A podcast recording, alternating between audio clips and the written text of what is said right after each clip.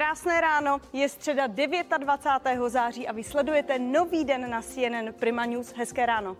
Hezké ráno, my dva jsme dnes trochu indispinovaní. Já po křiku při jízdě na horské dráze, Lenka podcenila chladná moravská rána, ale i tak vás nepřipravíme o dnešní hosty. Navštíví nás Štěpán Mareš, kar- karikaturista, který nám poví o tom, jak on vnímá tu aktuální politiku.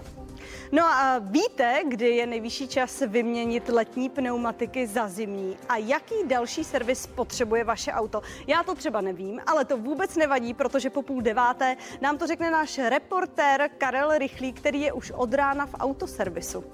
To samozřejmě zajímá i mě, protože na to často zapomínám a určitě nejsem sám. Na co ale určitě nezapomeneme, jsou další aktuální zprávy. Připraven je Šimon Pilek.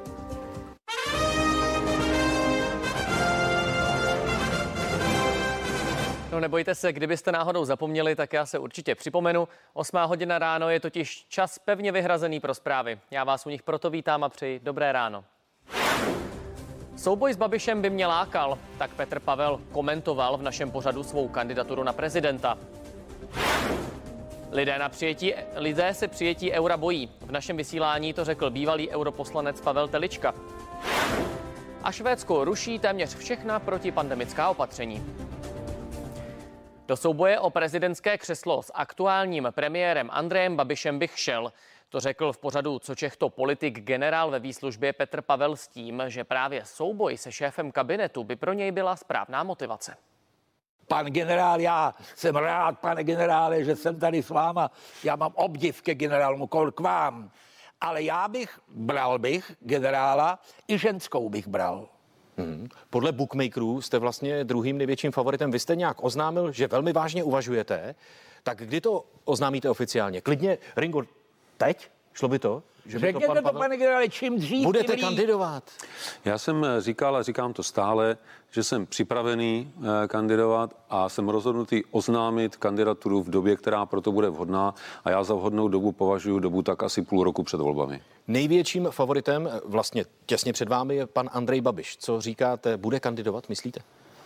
No, je to pravděpodobné, uvidíme, jak dopadnou volby. Já myslím, že i pro něho bude výsledek voleb zásadní pro tohleto rozhodnutí. Ale pokud by tomu tak bylo, tak to by byla obrovská motivace jít do soutěže s Andrejem Babišem. Ringo, poprosím bleskově, BBK bude Babiš kandidovat podle vás? Bude a já myslím, že vyhraje. Euro pro politiky není téma. Na tom se shodli v našem pořadu interview bývalý místopředseda Evropského parlamentu Pavel Telička a bývalý guvernér České národní banky Miroslav Singer. Podle Teličky se lidé společné měny bojí a politici se tomu přizpůsobují. Tady ve skutečnosti si myslím není v tuto chvíli žádná reálná politická síla, která by byla odhodlána euro prosazovat. Poslední politická síla, která která bych řekl, chtěla prosazovat a prosazuje euro, eh, nachází záchranu v tom, že v rámci spolu eh, určitě ne tím hegemonem eh, tohle volebního bloku. Prostě tady, tady euro není není téma. Souhlasím s tím, že v tuto chvíli to není téma, protože tady není reálná síla, která by se za to postavila, ale ona tady není také proto, protože ta politická reprezentace kalkuluje. Ona v zásadě se trošku dostala do té slepé uličky, že z toho udělala takový strašák, že lidé se toho bojí a ten politik se tomu přizpůsobuje. A, a když dovolíte k té předchozí otázce, ta témata, já bych opravdu se snažil, abychom uchopili, jestli je to Green Deal, eh, nebo je to digitalizace, prostě skutečně ta inovativní odvětví, pro která mimochodem tady máme k zajímavé firmy a zajímavé produkty, by třeba často v prototypní fázi, abychom eh, někde minimalizovali možné negativní dopady, ale abychom skutečně právě v těchto oblastech eh, předsednictví a další období využili k tomu, abychom v některých segmentech byli skutečnou špičkou. Já tady ty technologie vidím, vidím tady firmy, ostatně s některými z nich pracuji, ten prostor tady je a já si myslím, že tímto, touto cestou bychom měli jít. My v reálu pod žádným tlakem nejsme. Jo a, a podle mého názoru ani nebudeme. Stejně jako ty Švédi, tady není potřeba něco měnit, pokud pokud ta země nechce vstupovat do toho, do toho eura, protože ten závazek nemá tou časovou platnost z technického hlediska, ale hlavně z praktického, že je strašně těžký donutit někoho, aby vstoupil do měnového bloku, když, když obyvatelstvo nechce. A že to není o strachu lidí, ale, ale ono z toho prostě materiálu vyplývá, že ty přínosy nejsou, když to řeknu jednoduše, žádný terno v okamžiku, kdy máte vlastní funkční měnovou politiku a, a nezávislou centrální banku a měnu, který lidi věří. Paliva jsou nejdražší za posledních sedm let. Cena za litr nejběžnějšího naturalu šplhá ke 34 korunám. Podle ekonomů mohou zdražit také služby, které zahrnují dopravu zboží. Zlevnění se navíc podle expertů hned tak nedočkáme. Ceny pohonných hmot táhne vzhůru nejen omezená těžba ropy, ale i nedostatek zemního plynu. Situace v Evropě je skutečně dramatická, je historicky nebývalá. Skutečně by řidiči se ještě během této zimy mohli dočkat cen benzínu až kolem 40 korun. Zrostla eh, nákupní cena u nafty pro čerpací stanice o 2 koruny, benzínu o necelou korunu, ale obě paliva za stejné období zdražila o korunu. Na naftě čerpadláři v tuto chvíli prodělávají korunu, u benzínu vydělávají 15 haléřů. Jednání Česka a Polska o budoucnosti dolu Turov pokračují. Dnes se mají kromě expertů z obou zemí setkat také vládní zástupci. S polským ministrem Michalem Kurtikou bude za Česko jednat šéf rezortu životního prostředí Richard Brabec. V minulém týdnu o těžbě v polských dolech mluvil také hejtman Libereckého kraje se svým tamnějším protějškem. Švédsko ruší téměř všechna protipandemická opatření.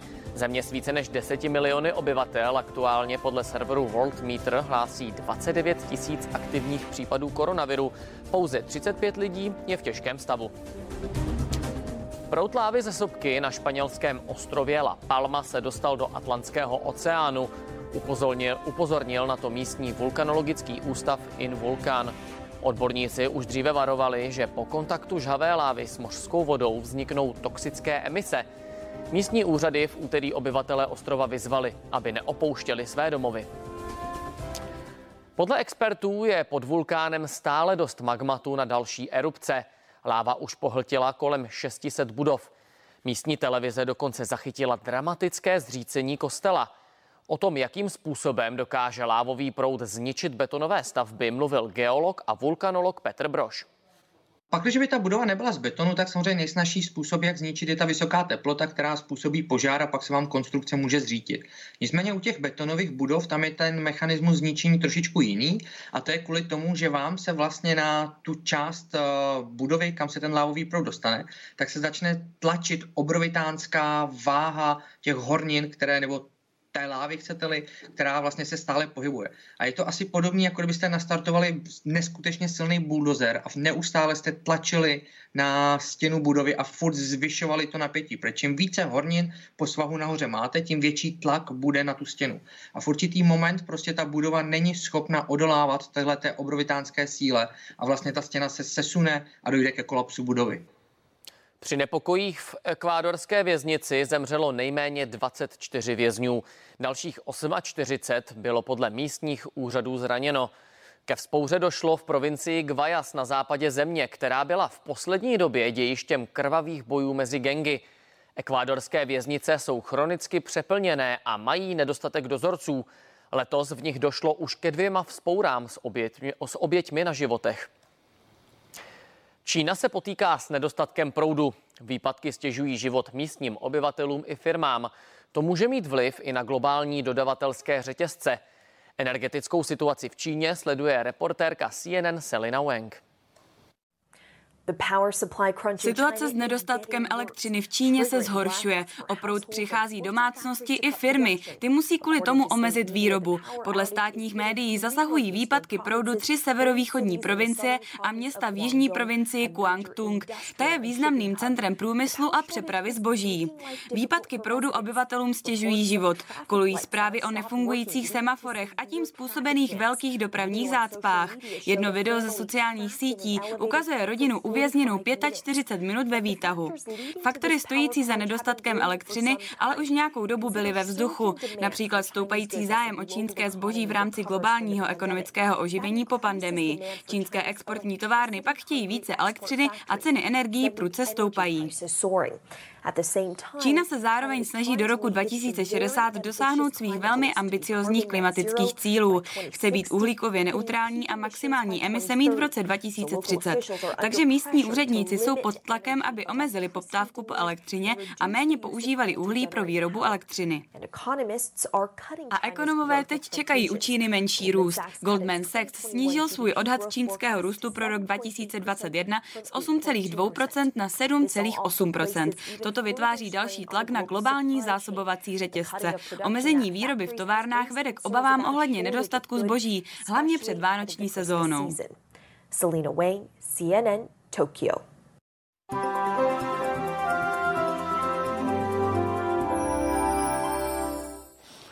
Pěkné ráno u počasí. Od západu přibývá oblačnosti a na západě se začínají objevovat první přehánky a také déšť. Může za to studená fronta, která začíná právě počasí od západu ovlivňovat i u nás.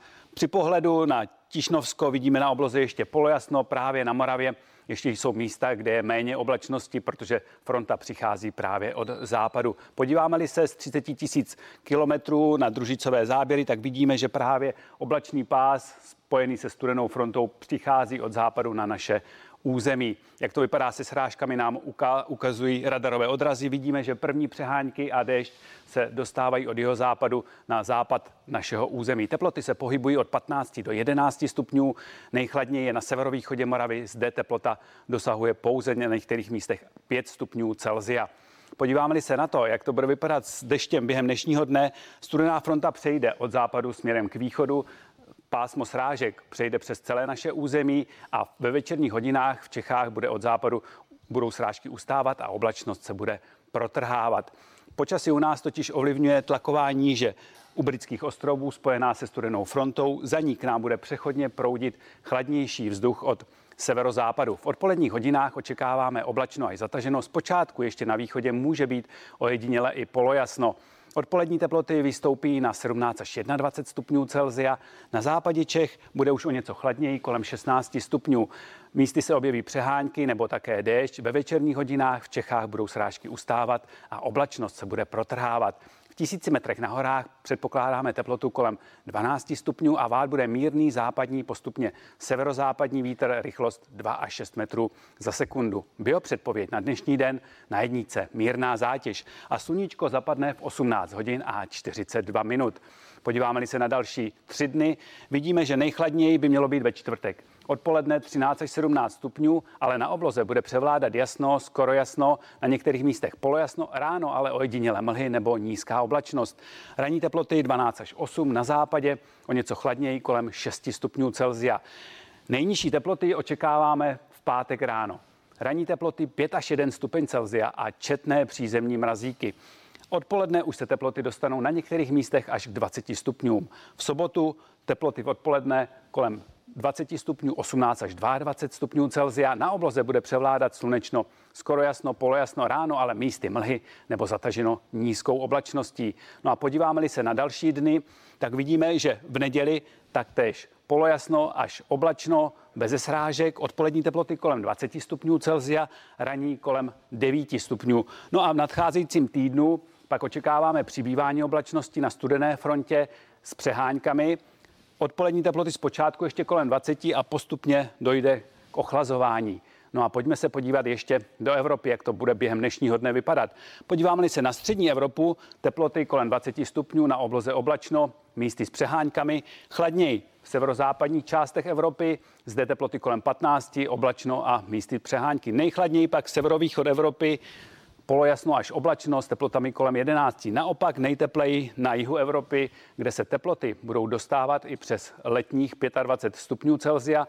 Nejtepleji by mělo být na Krétě, kde sice prošlo zemětřesení, ale teploty zde budou dosahovat až letních 30 stupňů. A to je zatím o počasí vše. Vám přeji krásný den.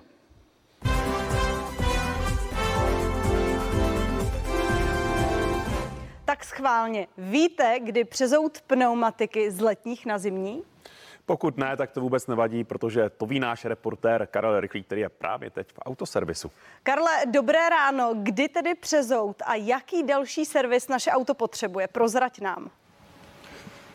Tak uh, auta potřebují takhle před zimou, samozřejmě, jak bylo řečeno, to nejdůležitější vyměnit pneumatiky, aby jízda po sněhu a námraze byla co možná nejbezpečnější. A proto my jsme tady v jednom renomovaném pneuservisu Konec konců, kam se podíváte, jsou pneumatiky, neklamné znamení, ale já si budu o odborných záležitostech povídat uh, s panem Jíšou, který je spolumajitel tohohle pneuservisu. A víte co, začneme rovnou. Tady je eh, spousta strojů. Já si pamatuju, kdy se na dvoře prostě vzalo mé páčidlo, guma se vyrvala a potom se to zase stejně pracně nasazovalo. Jaká je dneska praxe? Já myslím, že tyto časy už jsou dávno pryč, zejména z toho důvodu, že na mnoha současných autech jsou eh, pneumatiky s, eh, s runfletovou technologií, která umožňuje i nějaký dojezd na píchlé pneumatice.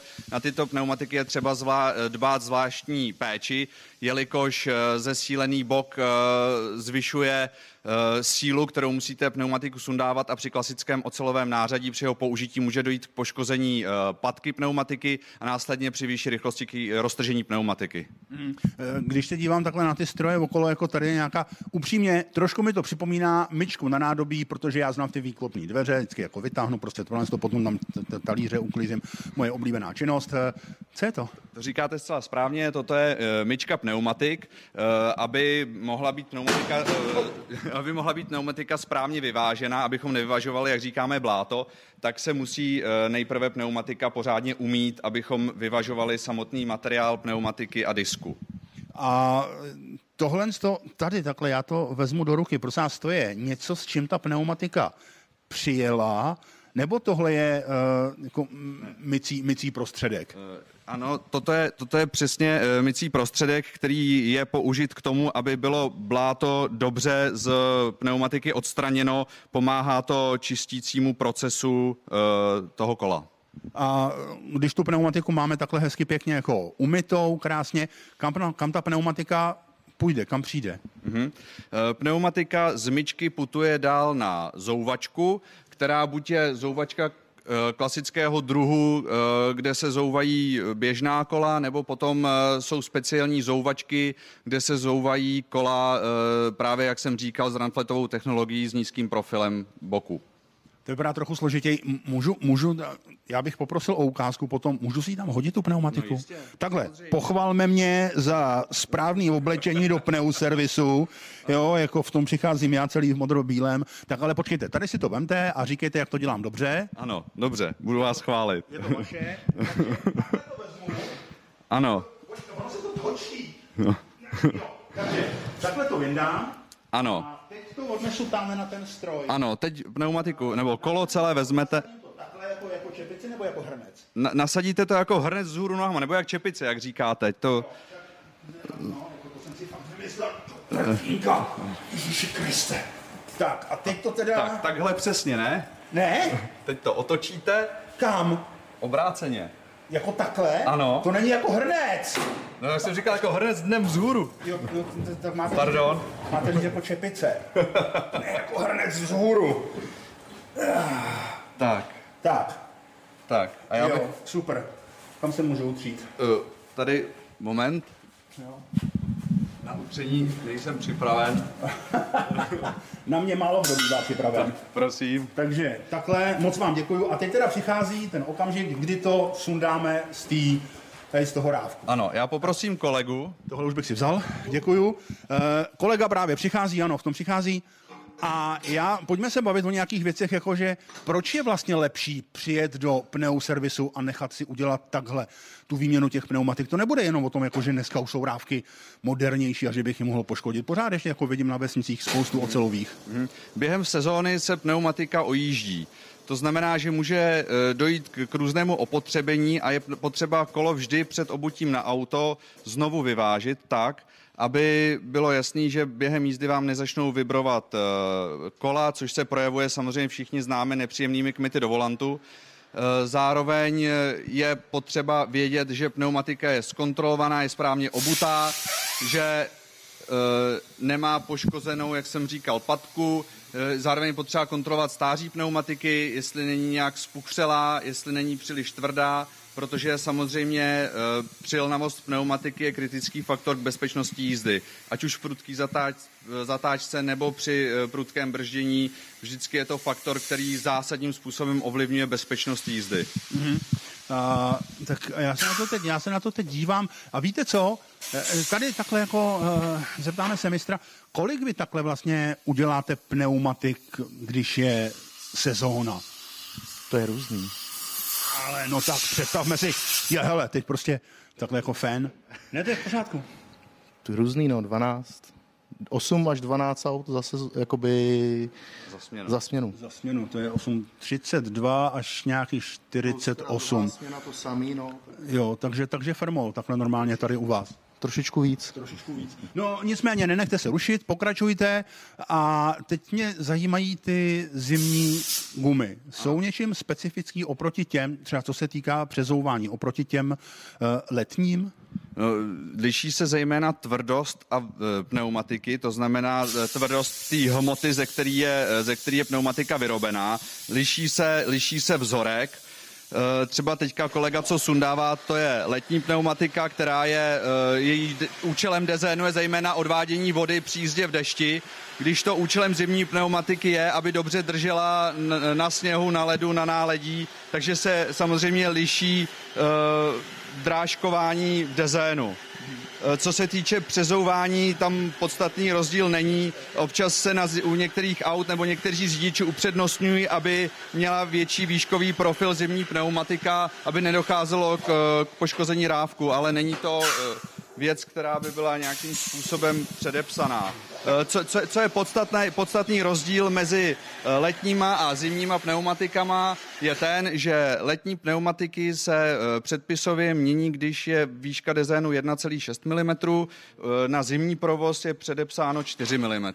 A to je naprosto zásadní informace, aby všichni věděli, že hloubka dezénu je zásadní pro letní a zimní pneumatiky. Takže počkejte, na letních by se dalo v zimě fungovat, a kdyby byl hlubší ten dezén? Na, na letních pneumatikách rozhodně v zimě fungovat nelze. Jak už jsem říkal, eh, liší se eh, eh, vlastně dezén, to znamená drážkování na pneumatice a liší se zároveň směs pryže, ze který je pneumatika vyrobená. Takže letní pneumatika v zimě by byla extrémně tvrdá a extrémně klouzavá. Občas se může udělat uh, u vozidel, který jezdí, jak se říká, kolem komína kratší vzdálenosti, tak je možný uh, v létě dojet takzvaně zimní pneumatiku. To znamená, že pneumatika zimní, která v zimě má 4 mm, tak v létě se může dojet až na těch 1,6, eh, ale obráceně to nelze. Nelze.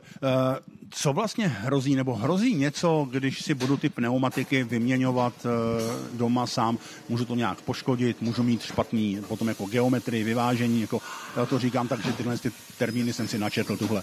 No, geometrie je věc, která eh, se dělá na jiný dílně, tam vlastně se řeší eh, souosost náprav, zbíhavost kol, ale uh, samozřejmě, i když je geometrie v pořádku, může se stát, že auto pořád někam táhne do strany. Na to máme další stroj, který je vyvažovačka kombinovaná s měřením přítlaku.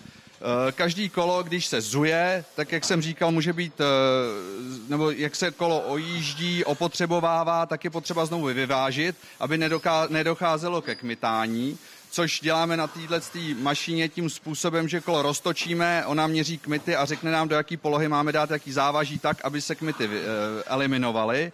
Nicméně zároveň jsme schopni udělat to, že válec, který je v přední části mašiny, přitlačíme na pneumatiku, což simuluje jízdu po vozovce a měří, eh, měříme tahové síly pneumatiky. Díky tomu jsme potom schopni říci, že například pneumatika, která se měřila, jako, nebo kolo kompletní, které se měřilo jako první, když ho dáme doprava dozadu a kolo, které se měřilo například třetí, dáme doleva dopředu, tak se tahové síly vyrovnají a auto jede přímo rovně. Tak a tohle je naprosto zásadní informace, za kterou já bych vám poděkoval. Byla to úžasná jízda pneuservisem. No a loučím se pro tuhle chvíli i se všemi diváky televize CNN Prima News. Doufám, že si z toho něco odnesli. Přeji vám krásný nový den. Jistě jsme si z toho něco odnesli, viď, Jarno? Rozhodně, ale sami se do toho asi pouštěte. Nebudeme, nebudeme tak odvážní jako Karel. A půjdeme k dalšímu tématu. Politika a humor. Spojení, které v Česku funguje velmi dobře a to nám potvrdí i další host nového dne. Bude jim přední český karikaturista Štěpán Mareš, tak zůstaňte s námi. Hezké ráno.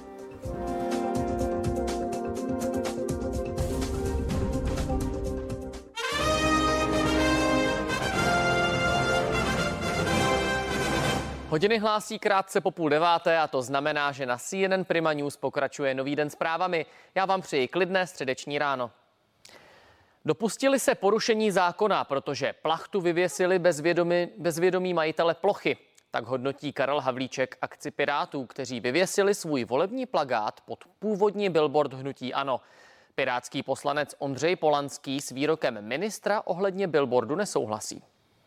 Já si myslím, že eh, vzhledem ke stylu, jakým ta kampaň funguje a vzhledem k tomu, jakým způsobem eh, pan premiér a obecně hnutí ano tu kampaň eh, proti Pirátům eh, vede, a to myslím tím lživými způsoby, tak, jak se říká na hrubý pytel, hrubá záplata.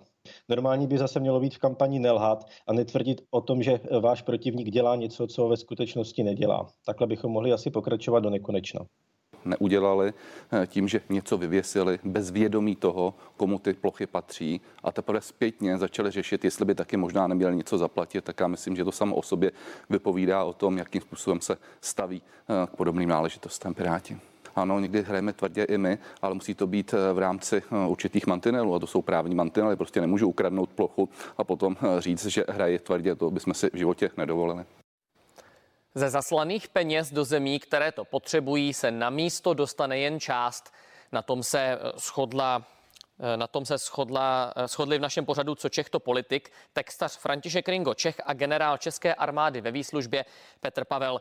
František Ringo Čech v, v posílání finanční pomoci nevěří. Podle Petra Pavla smysl má, ale pouze pokud jde o pomoc cílenou. Politici podle něj občany migrací přehnaně straší. Musím říct, že jedním z velkých zklamání té současné volební kampaně eh, je budování strašáků. A to eh, strašáků na jedné straně eh, vládou dělání strašáků z opozice, opozicí zase dělání strašáků z vlády, obecně strašáků migrace a dalších. Eh, migrace samozřejmě je problém, zvlášť ta nelegální migrace, to zcela jistě problém je, který musíme řešit a nemůžeme ho nechat jen tak ladem. Ale že bychom eh, měli teď zrovna se všichni děsit, že k nám eh, přijdou tisíce miliony uprchlíků z Afganistánu, tak situace určitě nestojí a myslím si, že není fér voliče s tím strašit. Si vítač, tak tady podepiš že do svého třípokojového bytu rád vezmeš mladého Syřana nebo Afgánce, kdy těch výtačů je tolik a rázem jsou všichni emigranti ubytovaní. To je řešení. Uvidíte, kolik jich přijde. Ti, kdo zastávají eh, humanistický pohled na věc, tak říkají tím, že přijmeme pár uh, ubohých lidí, tak přece nám to nijak neublíží, ale pravda je, že to ten problém nevyřeší. Uh, ti zase, kdo jsou na té druhé straně, tak řeknou, že to je jenom začátek a že za nimi přijdou právě ty hordy a změní náš svět a způsob života k nepoznání. Já myslím, že pomáhat má smysl, ale tak, jak bylo řečeno, pokud možno cíleně a s měřením efektu. Jestliže někdo má, má 15 dětí a, a, a má další, já bych dal, když by tatínek přines průkaz, že byl sterilizován, že mu stačí těch 15 dětí, tak bych těm dětem něco dál. Třetí svět, to je fronta na chleba, kde se neustále souloží, pane redaktore. Bez přestávky, to je neřešitelný. Česko navštíví maďarský premiér Viktor Orbán. Dopoledne ho přijme předseda vlády Andrej Babiš, večer pak zamíří do Lán za prezidentem Milošem Zemanem. S Babišem má Orbán navštívit Ústecký kraj, kde šéf hnutí Ano kandiduje v podzimních volbách jako lídr. Severní Korea při úterním balistickém testu použila hypersonickou raketu. Jde o nově vyvíjenou součást arzenálu komunistické diktatury. Hypersonické střely se pohybují nejméně pětkrát větší rychlostí než zvuk. Podle expertů proti těmto raketám v současné době neexistuje účinná obrana, mají ale být méně přesné. Spojené státy test odsoudili. 30 dní uplynulo od vzlétnutí posledního amerického evakuačního letadla z kábulského letiště. Pentagon podle amerického ministra obrany Lloyda Austina překvapilo, s jakou rychlostí padly afgánské vládní síly v boji proti Talibánu. Austin zároveň dodal, že závěr nejdelší americké války provázely chyby. Reportérka CNN Clarissa Ward se do Afghánistánu po přestávce opět vrátila zmapovat, jaká je situace v hlavním městě. Nyní se nacházíme v zelené zóně. To je oblast, kde sídlili všichni diplomaté a mezinárodní organizace. Je děsivé tudy projíždět, protože to tu zeje prázdnotou. Jediné, co je tu vidět, jsou stráže Talibánu. Právě tady nahoře sídlilo americké velvyslanectví v Kábulu. Členové Talibánu nám řekli, že tu nikdo od odchodu Spojených států z města a převzetí moci Talibánem nebyl. Tato brána je první bezpečnostní překážkou ke vstupu do ambasády. A jak vidíte, tak budova je teď zcela opuštěná.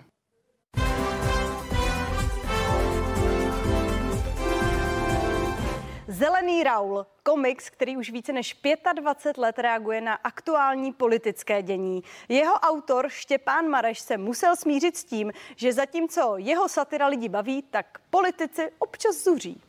Česká politická scéna nabízí témat víc než dost. Musí si ale před volbami rozmýšlet, co nakreslí a z koho si udělá srandu. Na to se Štěpána Mareše zeptáme během následujících minut. Štěpáne, vítejte v novém dni. Dobré ráno. Dobré ráno, dobrý den. Dobré ráno, jsme rádi, že jste dorazil. Byly trošku komplikace, ale jste... Komplikace na silnici. Komplikace na silnici, no doprava v Praze. Doprava v Praze, ano, přesně tak. Úžasná, perfektní. Co Jako se, se Žižkova jedete tak v hodinu a půl, no. A přitom je to kousek. je to pár set metrů. Tak možná máte námět na další komiks. Asi tak. Co je teď u vás v kurzu, teď před volbami? Volby, jo. Chápu, ale co vás nejvíc inspiruje? No, tak to je napříč všema stranama politickýma, jo. To je eh, od premiéra Babiše až po Miloše Zemana na hradě. To, jako, ty figury jsou nepřehlídnutelné, takže tam je kde brát pořád. Jo. To stačí se podívat jenom do LDNky, eh, do LAN a máte hnedka námět. To není problém. Jo. Takže se takhle blíží volby, musíte přemýšlet nebo přemýšlíte nad tím, abyste v podstatě byl nějakým způsobem vyrovnaný, abyste někoho neznevýhodil nebo, nebo naopak, aby jste vlastně lidem dal prostor si udělat ten názor, tak jako to máme třeba my novináři, že musíme dodržovat nějakou tu rovnost. Ne, Ta satira, ta jako, to je trošku o něčem malinko, malinko jiným. Ta, tam, ano, ta jako nemá v podstatě hranice, jo, nebo neměla by mít. Protože jakmile začnete stanovovat hranice nějaký, že budete vyrovnávat, jako, a teď uděláme něk, o někom zleva, teď o někom z, z, pravý politic, z pravýho spektra eh, politického díl, nebo, nebo vtip, nebo já nevím co, karikaturu, tak vlastně si začnete sám jako eh, ty hranice stanovovat a to je špatně. Satira nemá mít žádný hranice. Tak jaká poslední situace vás inspirovala na nějaký obrázek? No, jedna z posledních, eh, jeden z posled, jedna z posledních věcí je uh, um, Rada Vacátko, uh, alias eh, Jaroslav Marvan a Bouše a Brůžek, tak jak je známe z hříšní lidé města Pražského, našli kufr, s, ta, jsme ráno, ono to je jako nic moc se, s roztvrceným uh, lidským tělem, jo. No a uh, chyběla tam hlava, jo. Je to takový morbidní, ale tak jako je to, je to satira. No a hlava se potom našla u průhonic a zjistilo se, že to roztvrcené tělo je Andreje Babiše. No tak jako Otilie Vranská tehdy byla v kufru, že v těch 30. letech nikdo do dneška vraha nechytl, tak tentokrát eh, se zjistilo, že Andrej Babiš teda je v tom kufru s roztvrceným tělem. A hlavu našli dál potom a jak jsem říkal, a je to vlastně proto, protože nás bránil do roztrhání těla, že jo. Jo. Takže, takže to jsou takový, jako, jsou to takový momenty, který, který jako eh, teďka, teďka jedou. No. Jak jsme říkali, tak eh, lidi vaše satiry a vaše obrázky baví, ale co politici? Měl jste s nimi někdy nějaký problém? Ty to moc nebaví, no. Šel jste někdy do nějakého většího sporu s někým nebo bránil se někdo fakt vehementně? těch, těch procesů tam bylo víc soudních eh, sporů a tak. Některý byli nedotažený do konce, některý ano. Eh, Snad eh, nejdelší, nebo jeden z nejdelších byl s ministrem pro něco, Karel Březina se jmenoval, už nevím, ministr bez, bez něčeho, bez portfeje nebo tak nějak. Ale to už je pravda řádka let. Ten, teda ten soud tehdy vyhrál, tak tam se časopis musel, eh, museli jsme se omlouvat, museli jsme se omluvit, ale potom eh, jeden z nejdelších sporů byl s mm, panem Paroubkem a hlavně s Petrou Paroubkovou. Jí se nelíbilo nějaký vyobrazení, snad údajně to měl být jako sex teda. A on to byl černý obrázek a v tom obrázku bylo napsáno, jen si to slovce, bylo tam napsáno hrk, hrk, jo, což mělo teda evokovat ten, ten, ty sexuální hrátky. A ta to dotáhla až do Štrásburku, ten, ten, ten soud. A Jak to dopadlo? Tam prohrála, no. Protože to, to jako ve Štrásburku, nebo se i, i, i Český nejvyšší soud e, řekl, že, že s, prostě za satiru se člověk nebude, jako nemá hmm. autor omlouvat a že je to prostě humor a že to není žádná pornografie. Jinak já jsem chtěl říct to, že e, nikdy to není samoučelný jo, ty kresby, nebo ty vtipy, nebo ta satira, ten komiks Zelený Raul, není to o tom, že vy chcete urazit ty politiky, ne, je to vždycky reakce na něco, co se skutečně stalo, mm-hmm. jo, co se děje uh, uh, mezi námi a, a tak dále. Není to, samoučel, není to samoučelně dělaná věc, jakože a teď urazím Miloše Zemana třeba. Ne, když něco Miloš Zeman provede, tak toto je reakce na jeho, na jeho činy. Jo, například. Mě napadá, jak vlastně přicházíte na ty nápady. Je to tak, že něco se stane, nevím, sledujete třeba zprávy, slyšíte nějakou, mm-hmm. nějakou informaci a v tu chvíli vám to sepne hlavě a už víte, co, co, co za vtip z toho vyleze. No, já musím říct, že já dělám satiru sám, ale co se týká Zeleného Raula, tak tam e, je dvojice autorů, e, kteří to vymýšlejí, e, scenáristů, novináři to jsou z časopisu, z týdeníku a ty vlastně vám ty náměty, ty scénáře servírují pod nos. Mm-hmm. Jo? Ale jak to stvárníte, jak to uděláte, jak to nakreslíte, jestli to bude v detailu nebo z nadhledu, nebo jestli tam bude detail Jiřího Paroubka nebo Miloše Zema nebo Andreje Babiše, nebo to bude malá figurka. Prostě ta režie, jakoby takzvaná, ta je na vás, jo, jako na mě teda. Ale samozřejmě, že když mě něco napadne ještě navíc, tak si to tam přidávám do toho já k ním. Jo, jestli mi rozumíte. Scénář dostanu napsaný, ale jako nějaký takový ty, takový ty vtipky navíc v druhém plánu, tak to se tam dávám jako sám. A co Andrej Babiš, nekontaktoval vás někdy, jestli si děláte legraci? Několikrát. Jo, co, co, tak počkejte, tak a co vám tak říká pan premiér? Píp, píp, píp. Radši bychom to vypípali, no. A volá sám? No, teď dlouho ne, ale jako tak eh, jsem tam dřív před lety zavolal a on je to téměř nepublikovat. Měli jste možnost se třeba někdy potkat osobně, něco si vyříkat? Jo, to jsme se potkali taky, no, ale tak jako ne, ne vyloženě primárně kvůli, kvůli zelenému Raulovi, ale jako, že měl zájem o nějakou kresbu nebo něco takového, tak... Tak to, to asi po... nebude tak špatný. Ale Když ne, vás tak žádá oni, o kresbu víte, a pak víte, vám nadává. Oni, poli...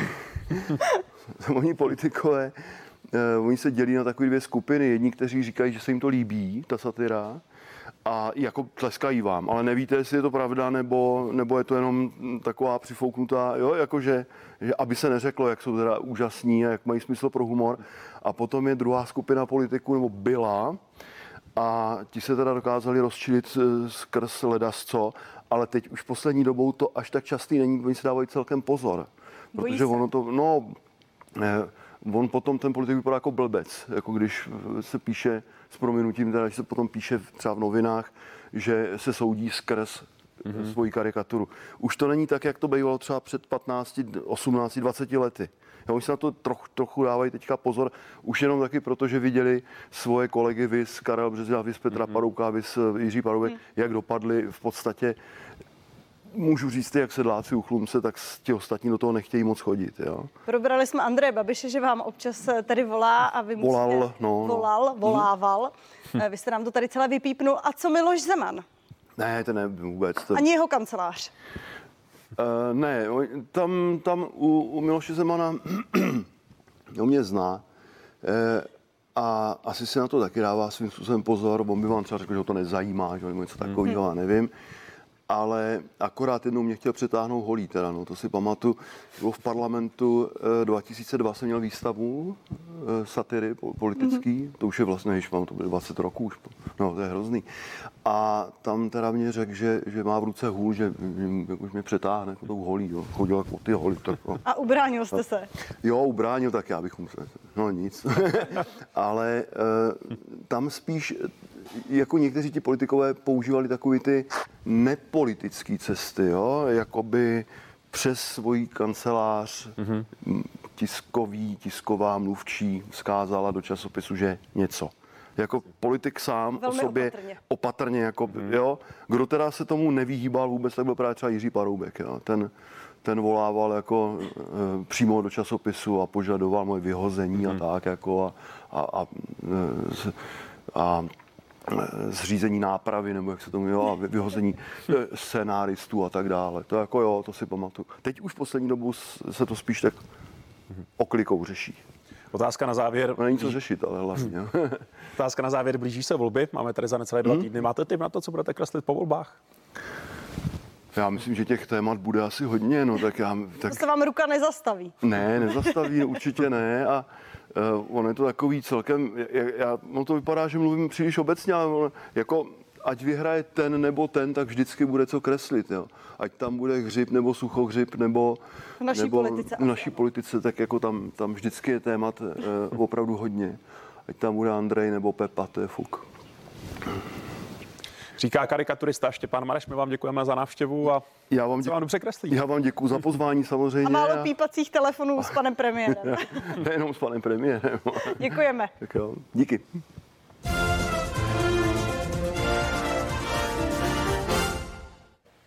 Nejtěžší závod světa, legendární Rally Dakar, startuje za tři měsíce. V Saudské Arábii budou účastníci svádět pouštní bitvy od 2. do 14. ledna.